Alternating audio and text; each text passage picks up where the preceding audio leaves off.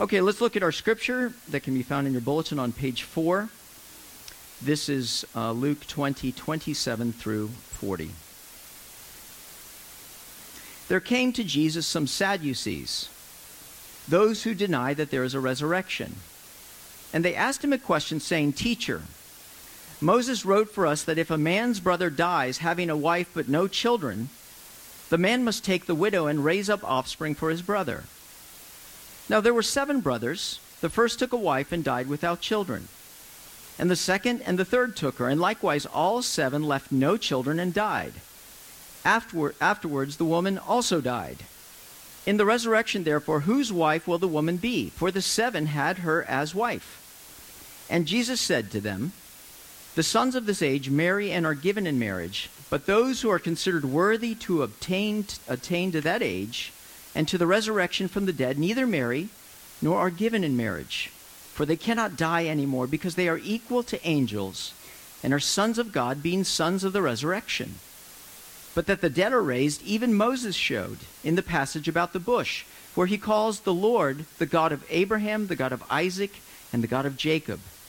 Now he is not God of the dead, but of the living, for all live to him. Then some of the scribes answered, Teacher, you have spoken well. For they no longer dared to ask him any question. The word of the Lord. Well, it's been said that there are two certainties in life death and taxes. Uh, I think that's true. Uh, but I want to talk about uh, two specific certainties that are true, not tongue in cheek, and that's life and death. We talk often in church about life, how to have a better life. Jesus talked often about life and often about death. Those are ultimately the only two certainties in life, aren't they? We live and then we die. Even in, in, in ancient cultures, as, uh, as we've looked uh, through history and archaeology, there has always been an anticipation of life after death. You can go back to the Egyptian Book of the Dead where they talk about this world that is to come. They uh, uh, found a tomb of the Pharaoh uh, Cheops 5,000 years ago. And in this tomb, he had constructed a, a solar boat to be able to sail through uh, to the other world. In the ancient Greek culture, they used to put a silver coin in the mouth of the corpse.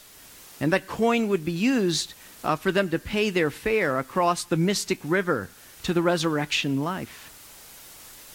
The ancient American Indians, they would bury an American Indian with his bow and his arrow, indeed, sometimes even his dead pony, so that he would be able to hunt in the happy hunting ground on the other side.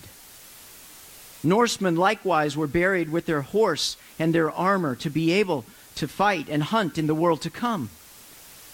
And in ancient Greenland, children were actually buried with a dog to guide them through uh, the maze on the other side of death. There's always been an anticipation of a world that is to come. Indeed, this concept that we live in in our world of uh, secularism in the United States is uh, somewhat at odds compared to culture, the world. Because secularism essentially says that there is only this world and there is only this age. And so we try to live this way, but the truth is we can't avoid the sense that there is something that is coming, something that maybe we should be preparing for. But we're not sure quite how to prepare for it. You know, I say this all the time. There's really only two times when people want somebody like me it's when they get married and when they die. Otherwise, I'm largely irrelevant. I'm kind of that weird guy at the cocktail party, right? What do you say to him? I don't know. But when somebody dies, they want me there right away. Assurance and hope that it's not all for naught, that there is a life that is to come, that it doesn't all end and fade to black, the fading of our lives. Jesus most people want to put Jesus in the role of a good teacher, a good role model that teaches us how to reform our lives, not about the resurrection of life. It's kind of like the Sadducees here. The Sadducees, who believed did not believe in a resurrection, wanted to place Jesus in a box, to limit his power. But Jesus would have none of it. Because Christ came to enact a bigger plan, not to reform our lives, but to resurrect them. So the question I have for you today is simply this What are you looking for Jesus to do in your life? To reform it or to resurrect it?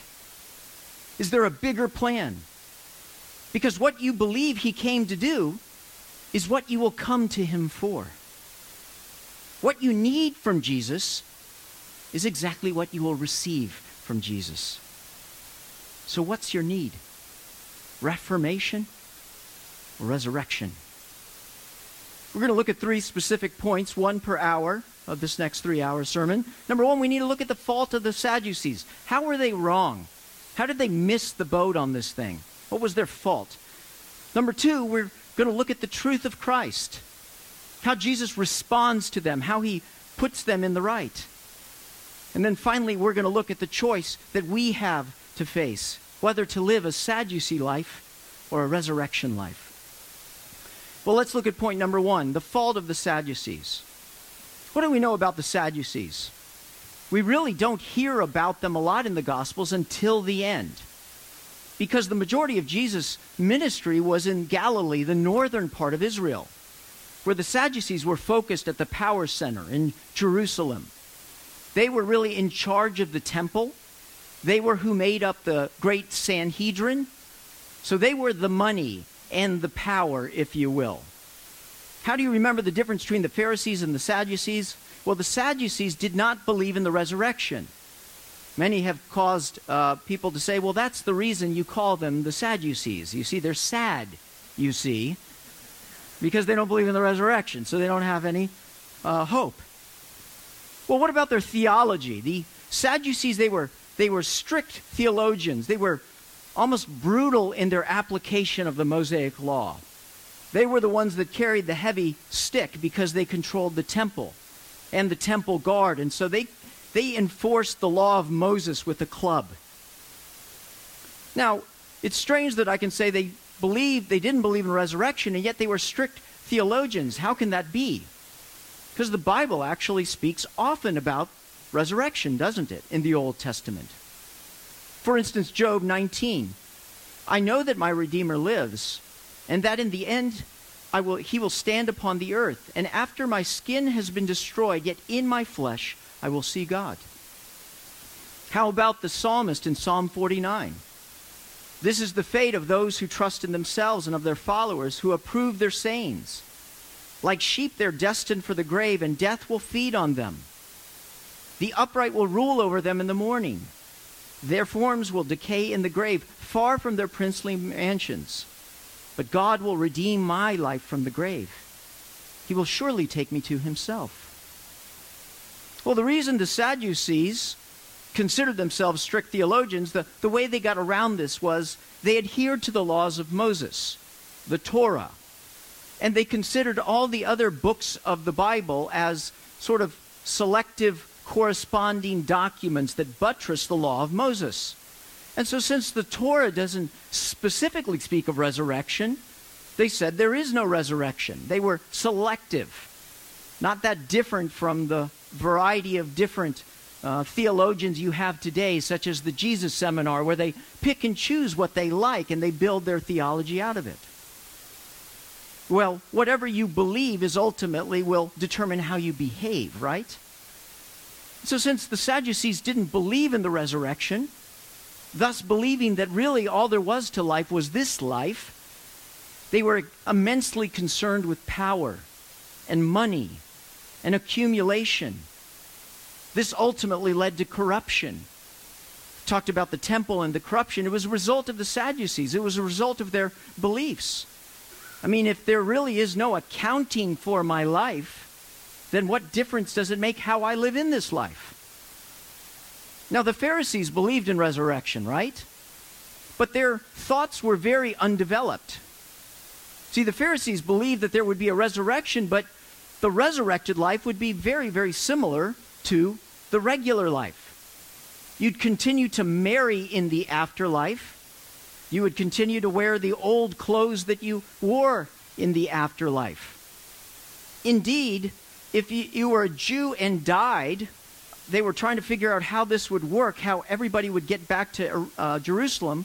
Some people said there were actually tunnels under the earth, and all the Jews would roll down to Jerusalem where they would spring up to live their normal resurrected afterlife.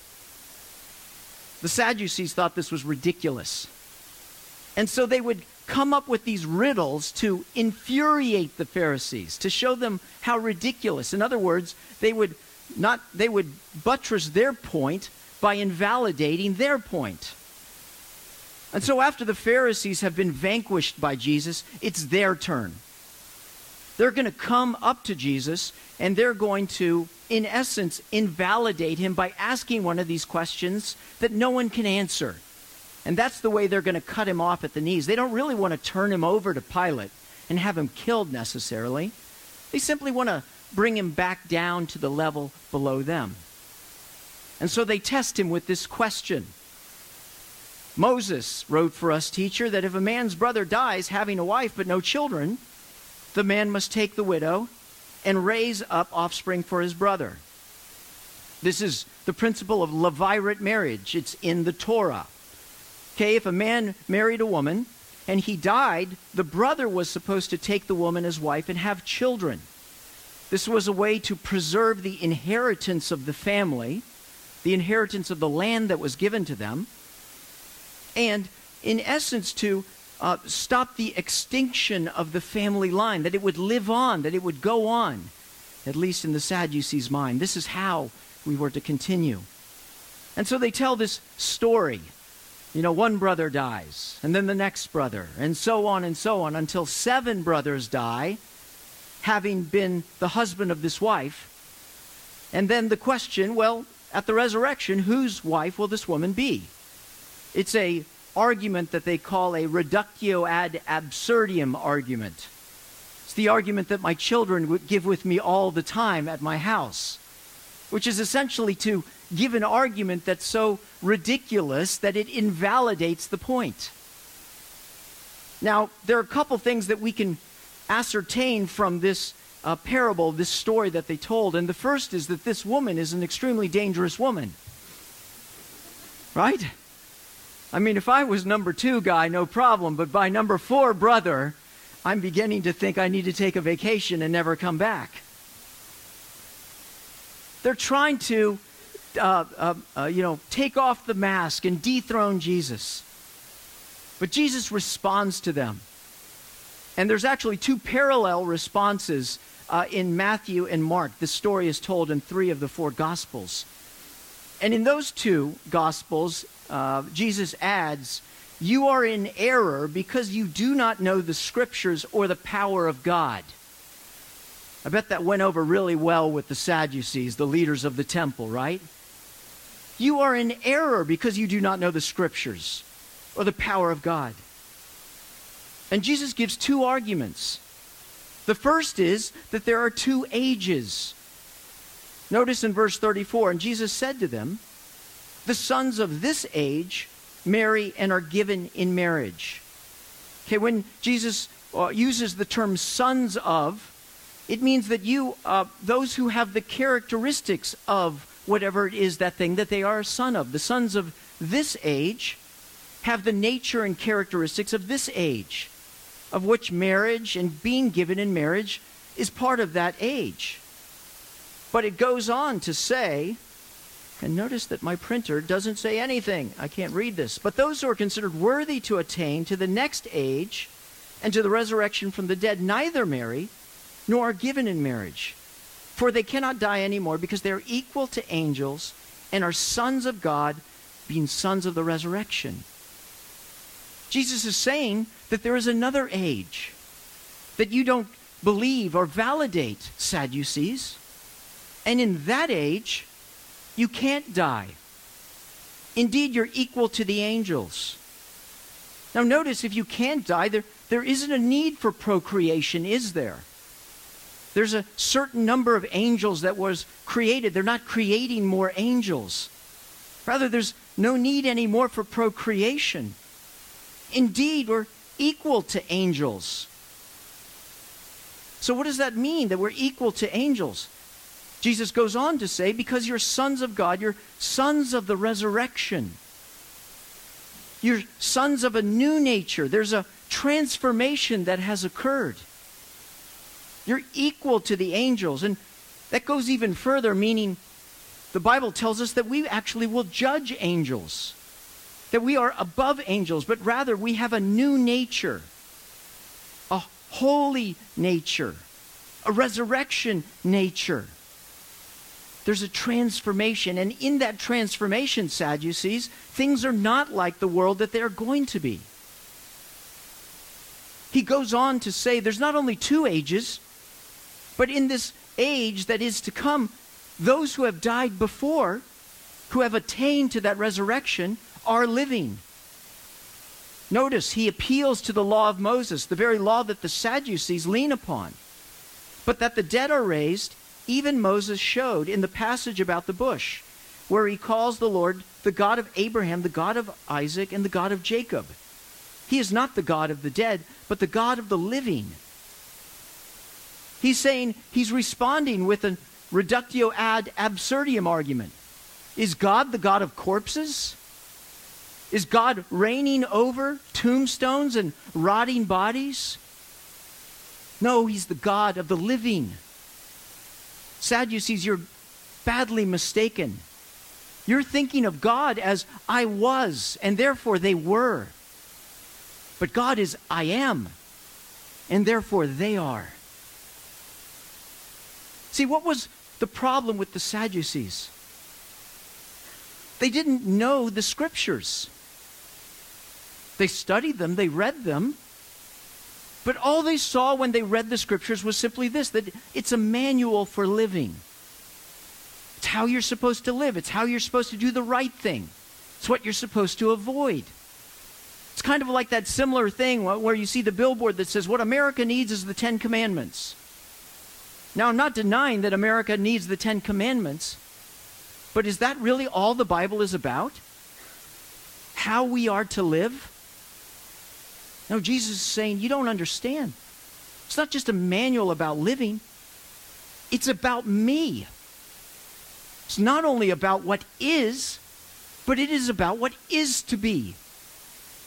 It's the story of redemption. It's the story of who I am and what I am going to do. In fact, the very reason why I'm here right now. But you're blind because all you see it is a manual for living. You're in error, Sadducees, because you don't know the scriptures or the power of God. See, somewhere the Sadducees had taken the great God, the one who created the heavens and earth, the one who sustains all things by his powerful word, and they'd put him in a nice little box until he was so impotent that he couldn't change the present reality. That life was as it was. Indeed, God was okay with the world as it is, with the sin and the poverty and the ugliness and the jealousy and the envy. It's just the way it is. So all he can really do is give us some tips on how to have a better life. But that's the extent of his power. That's the extent of the willingness of the Sadducees to let God work in their life. Because ultimately it was their life, wasn't it? God was just a part of it.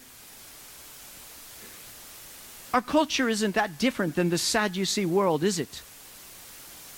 Our culture proudly proclaims in our institutions of higher and lower learning, there is no God.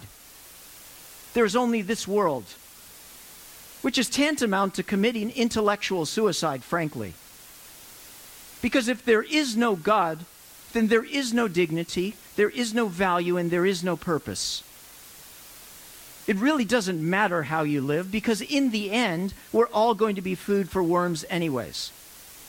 So the real question we have to ask is whether to commit suicide or not, because it doesn't matter.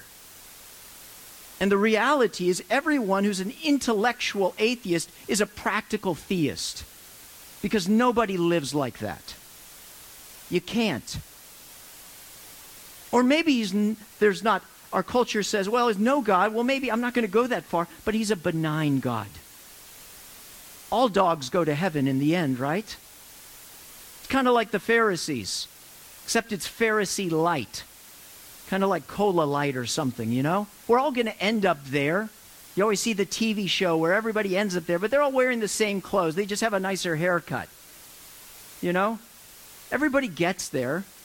Whatever happened in the world, the sin, the injustice, the what, ah, that's over. He's a benign God.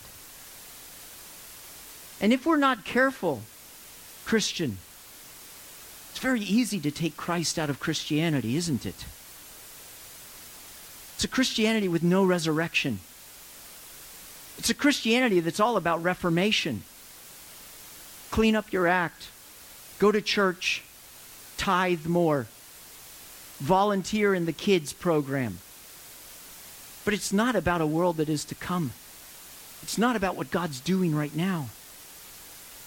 And so we build our heavens here. We build our castles. We immortalize ourselves, or try to, in the eyes of men. I don't know if you remember this movie, 1980, the movie Fame. Remember it? Took place in the uh, New York School of the High School of the Performing Arts. And uh, uh, it actually got a, a song, uh, the song, if you remember it, by Irene Cara, was nominated for Best, best Song. In fact, let's hear it right now. Maestro, take it away. I was actually going to do this as my act, okay? Because I wanted to give you a little flavor for, you know, what you're going to see at the variety show, okay? So this is where it is. Here we go. Clear I haven't really worked on my lyrics and my lines yet. By the way, I dedicate this to Rachel Canoe.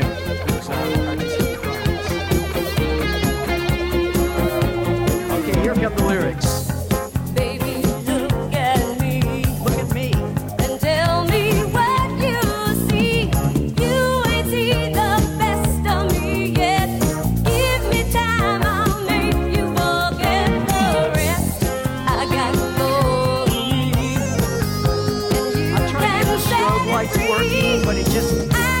Wasn't working. Here's the best part.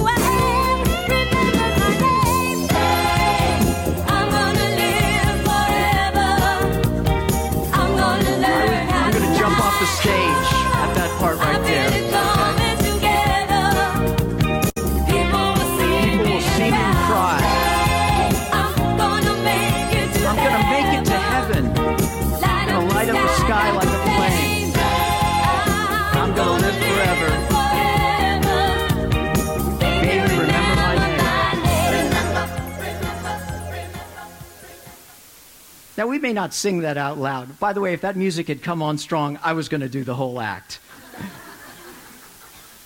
Don't you know who I am? I'm going to live forever.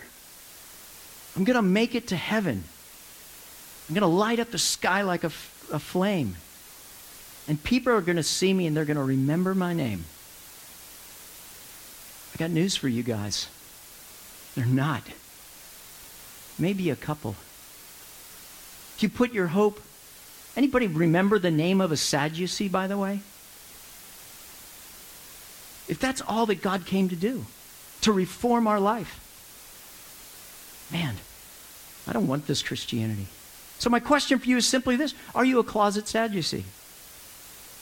Is all there is to your Christianity reformation? Is the result this that I live for this world? What I really want is to be somebody, to immortalize myself through my accomplishments, my power, my money, and my experience. It's a lie. You're living for the wrong world and you're living in the wrong way. And as you keep coming to Jesus for help and not for life, you're not going to find it. Was he because he came for more than simply that. This brings me to the truth of Christ what he did come to do. You know, this parable and this story and what Jesus says really shows a, a vision of what is to come. Because marriage, ultimately, the purpose of marriage is to show us what will be. I mean, why did God create marriage in the first place, right? Remember? It was not good that man was alone. The first reason that God created marriage is because he wanted to give us a picture of union that we are to have with Christ. Ephesians 5:25 puts it this way: Husbands love your wives as Christ loved the church and gave himself up for her, that he might sanctify her, having cleansed her by the washing of water with the word, so that he might present the church to himself in splendor, without spot or wrinkle or any such thing. In the same way, husbands should love their wives as their own bodies. For no one has ever hated his own flesh, but nourishes it and cherishes it, just as Christ does the church, because we are members of his body.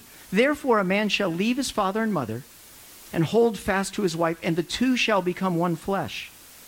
The mystery is profound, and I am saying that it refers to Christ and the church. Marriage is a sign. You know, if you're driving to Orlando and you see a sign that says Orlando 60 miles, and you drive 60 miles and you get to Orlando, do you need the sign anymore to tell you where Orlando is? No, you're in Orlando. What Jesus is saying is that this picture of union with God that is to come will ultimately occur at the resurrection. That that's the whole point. That you'll no longer need the symbol or the sign to point the reality because you'll be living the reality itself. But marriage is not only a picture of the union that you are to have with Christ, the union that God intends to have with you, of this oneness, but it's a picture of union that we are to have with each other. It's not good for man to be alone. But God didn't simply create a friend, did He? He created a, a partner, a complement so that there might be the deepest union between humans a physical, relational, emotional. There's no deeper oneness that can be experienced than with the person that you are married to, if God grants that. Remember Jesus' prayer, though, at the end, before he goes in John 17? I pray, Father, that they may be one, all those who believe in me, may be one as we are one. Ultimately, what this is all about is about oneness. Marriage is given to us as a rehearsal for us to remember what God has in store for humanity, a oneness that is to come. And this is what will happen at the resurrection. The sign will give way to reality. Now, some have said to me, well, will we remember our spouses? Will all of that be for naught? First of all, we see, for instance, in the parable of the rich man and Lazarus, that the man remembers his earthly relations, doesn't he? He remembers his brothers. The slate is not going to be wiped clean when we go to heaven. Rather, we will not forget the oneness that we experienced with our spouse. It will be perfected, but we will also experience oneness with everyone. And to have oneness with everyone does not belittle the oneness we have with our spouse or the richness of the memories that we had with her. No. But the sign will give way to reality. Hell, by the way, is the ultimate antithesis of this. Notice how hell is always spoken of as a place of darkness. Can't really have oneness if you can't see, can you? And weeping and gnashing of teeth. You could not get any further from God, and you cannot get any further from each other.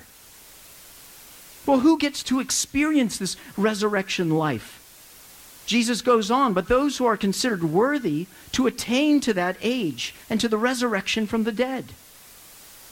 Well, who is worthy Psalm 24 3 puts it this way Who may ascend the hill of the Lord? Who may stand in his holy place? Only those who do not lift up their soul to an idol or swear by what is false. Only those who are pure and obedient to God. And the reality is, none of us are worthy. But Jesus clearly says it's those who are considered worthy. Well, who does the considering? It's God who considers. It's God who judges. See, that's why Jesus is here to make this a reality. It's Wednesday, and Friday is coming of this Holy Week where Christ will be crucified in two days. And Jesus must experience the fracture of union with God and union with man. He must be broken that we be made whole. This terrible love in which God, by giving all away, will by some power that we cannot even hope to understand, transfer it to us. Hebrews 10:12 but when Christ had offered for all time a single sacrifice for sins he sat down at the right hand of God waiting for that time until his enemies should be made a footstool for his feet for by a single offering he has perfected for all time those who are being sanctified See the problem with this world is it can't be reformed and the problem with me is I can't either I don't need new rules. I need a new me. It's not enough for me to walk in heaven with my old clothes, is it? I'd screw up the whole thing the minute I walked in. To be considered worthy means that somehow I've been transformed. Somehow I've been transferred. Somehow I've been made a son of resurrection, a literal son of God more beautiful and powerful and holy than the angels themselves. Christ must be broken and resurrected that I might be resurrected. Many of you know we have four children. One is in heaven. Our youngest daughter, uh, Maria, is uh, we got from Nicaragua about seven years ago. Remember going to get Maria uh, in an orphanage in Nicaragua. And you know, if you really want to play uh, roulette, uh, adopt. Because you never know what you're going to get. And the older a child has been in the institution, you just don't know. And there were a lot of question marks we had with Maria, things that we would find out that we just didn't know. But we did know that she was ours. And so we brought her, and we brought her into our home. And we loved her, and we waited. And as she continued to unfold into this beautiful girl, we did see some of the scars of the life that she lived before. See, we don't really think about this, but things like prenatal vitamins and food and care in those first years of your life are critical for intellectual development, for uh, the, the love that you have in terms of when you're parent speaks to you right in front of your face, how you acquire language, all of those things. We realize that Maria didn't get some of those things. And so there's some things that Maria will never be able to do. Maria will probably live with us for the rest of our life. Maria will probably never be able to do a uh, long uh, uh, a multiplication. Can you do long multiplication? Good. long division. Thank you. Thank you. Long division. Because there's synapses that just don't work there. Maria bears the scars of being abandoned as a child. And so there's some things, some reactions that she have, like when she always asks the question when she's going off, who's going to be home when I come home? Or maybe storing food every now and then. See, what I've learned as I parent Maria is not only to look at Maria as she is now, but to love and parent Maria for the Maria who she's going to be. When the resurrection comes, and all will be changed, and I'll see Maria in her fullness. Isn't that the way we are to love one another? To put up with each other's faults? Because God hasn't resurrected us yet. We're broken. Maybe that's the way we're to look at our spouse. That God, it's not only loving her for who she is now, but who she'll ultimately be, which is who she was meant to be in the first place. That's what Jesus came to do, to give us a bigger vision, a bigger picture, to live so much more than the Sadducee life. So, what Jesus do you want? The Reformation Jesus? What hope do you want?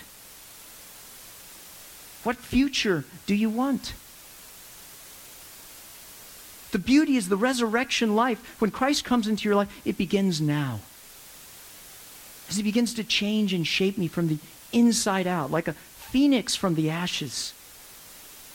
That as I follow him more and more, it's glimpses through this broken jar of clay in which the light of the resurrection power of Christ comes streaming ever so slightly. See, that's how we are to live now. We live in between who I am and who I am to be. And what Jesus is saying is in light of what I'm doing in your life, you need to meld your culture and you need to meld your Christianity. They can no longer be separated. You can no longer reform your life here, waiting for that life to come. Jesus said, You are in error, Sadducees, because you do not know the scriptures and you do not know the power of God. And so, if we want to get serious about living the resurrection life now, we need to know these two things know the scriptures, and know the power of God. The scriptures testify about Christ. And they testify that the kingdom is what we are to seek first. And so I must no longer go to the Bible learning how to leverage Him for my purposes, but rather learning how to grow be- to become more and more used for His purposes. I've talked a lot about the concept of meditation what I'm learning. God says to Joshua, Do not let this book of the law depart from your mouth, but meditate on it day and night, so that you will be careful to do everything written in it. People say, oh, I, don't, I don't know how to meditate. Yes, you do. It's called anxiety. Right? Whatever you focus on, like the anxious thoughts that we have, that's meditation. He's saying, take my word, take my verses, and start doing to those what you do with anxiety. He says day and night. What would happen if we did that? Is that going to involve change in my life? Yeah, it is. We probably can't play in our apps as much as we used to. Maybe not as much magazine time. I wonder if God took your mind and my mind and started playing them and what our thoughts are throughout the day. How much of it is devoted to thinking God's thoughts after Him? I didn't say this, guys. Jesus did. And he said this because he wants us to take hold of resurrection life now. He has so much to teach us. If only we're willing to listen. When the student is ready, the teacher will appear. Let's not be in error because we don't know the scriptures. Are you coming to adult education? You're going to learn the Bible if you come to this church. We do a lot of things terribly. Okay? But you're going to learn the Bible if you come to the church. So are you taking advantage of our community groups for sermon discussions? Are you taking advantage of adult education? We have spiritual life studies, one on one discipleship. Do you want to be a part of that? We'll make that happen. Know the scriptures. And you're in error because you don't know the power of God. God is all about the redemption of the world. But the day of the Lord will come like a thief. The heavens will disappear with a roar, the elements will be destroyed by fire, and the earth and everything will be laid bare. Man, I love my new, where is it? Oh, I don't have it. I got this new wallet. It's made of horsehide. It's beautiful. It smells great. It's going to get burned up. So I can stare at it, but not too long, right? I can't be content with this world because there are only two things ultimately that are going to remain after the fire, aren't they? People and the things done for God. That's it. People and the things that you have done for God. And so God calls us to be a part of recognizing the power of God and participating in it. That means my accomplishments, my possessions, my medical practice, my legal practice, my homemaking, my teaching, they're all tools. They're all tools for God to use His power through me to transform people's lives. You probably never thought you were a conduit for the power of God. That's exactly what God's calling you to be. I've gone over for the 50th time. I'm going to get yelled at. I simply leave with this thought. Whatever you believe that Jesus came to do, that's what you're going to go to him for. Lord, I need some help. But God, I need you. And I need a life. God, I need a better house. But God, I want to experience your resurrection life. And I want to be a part of your resurrection plan. Because whatever you need from Jesus, that's what you're going to get. And my greatest fear is our needs from Jesus are way too small. Let's not be Sadducees. Let's not be Pharisees. Let's be Christians. He came that we might have life, to give life to us, and to produce life through us. You are in error because you do not know the scriptures or the power of God. May that not be said of this church. May it not be said of you. Let's pray. God, thank you for your word. It's all true. Thank you for your life. You're in the resurrection business, not the reformation business. Help us to live the resurrection life. Give us courage. And don't let us settle, Lord, because we will without your help. Pray in Jesus' name. Amen.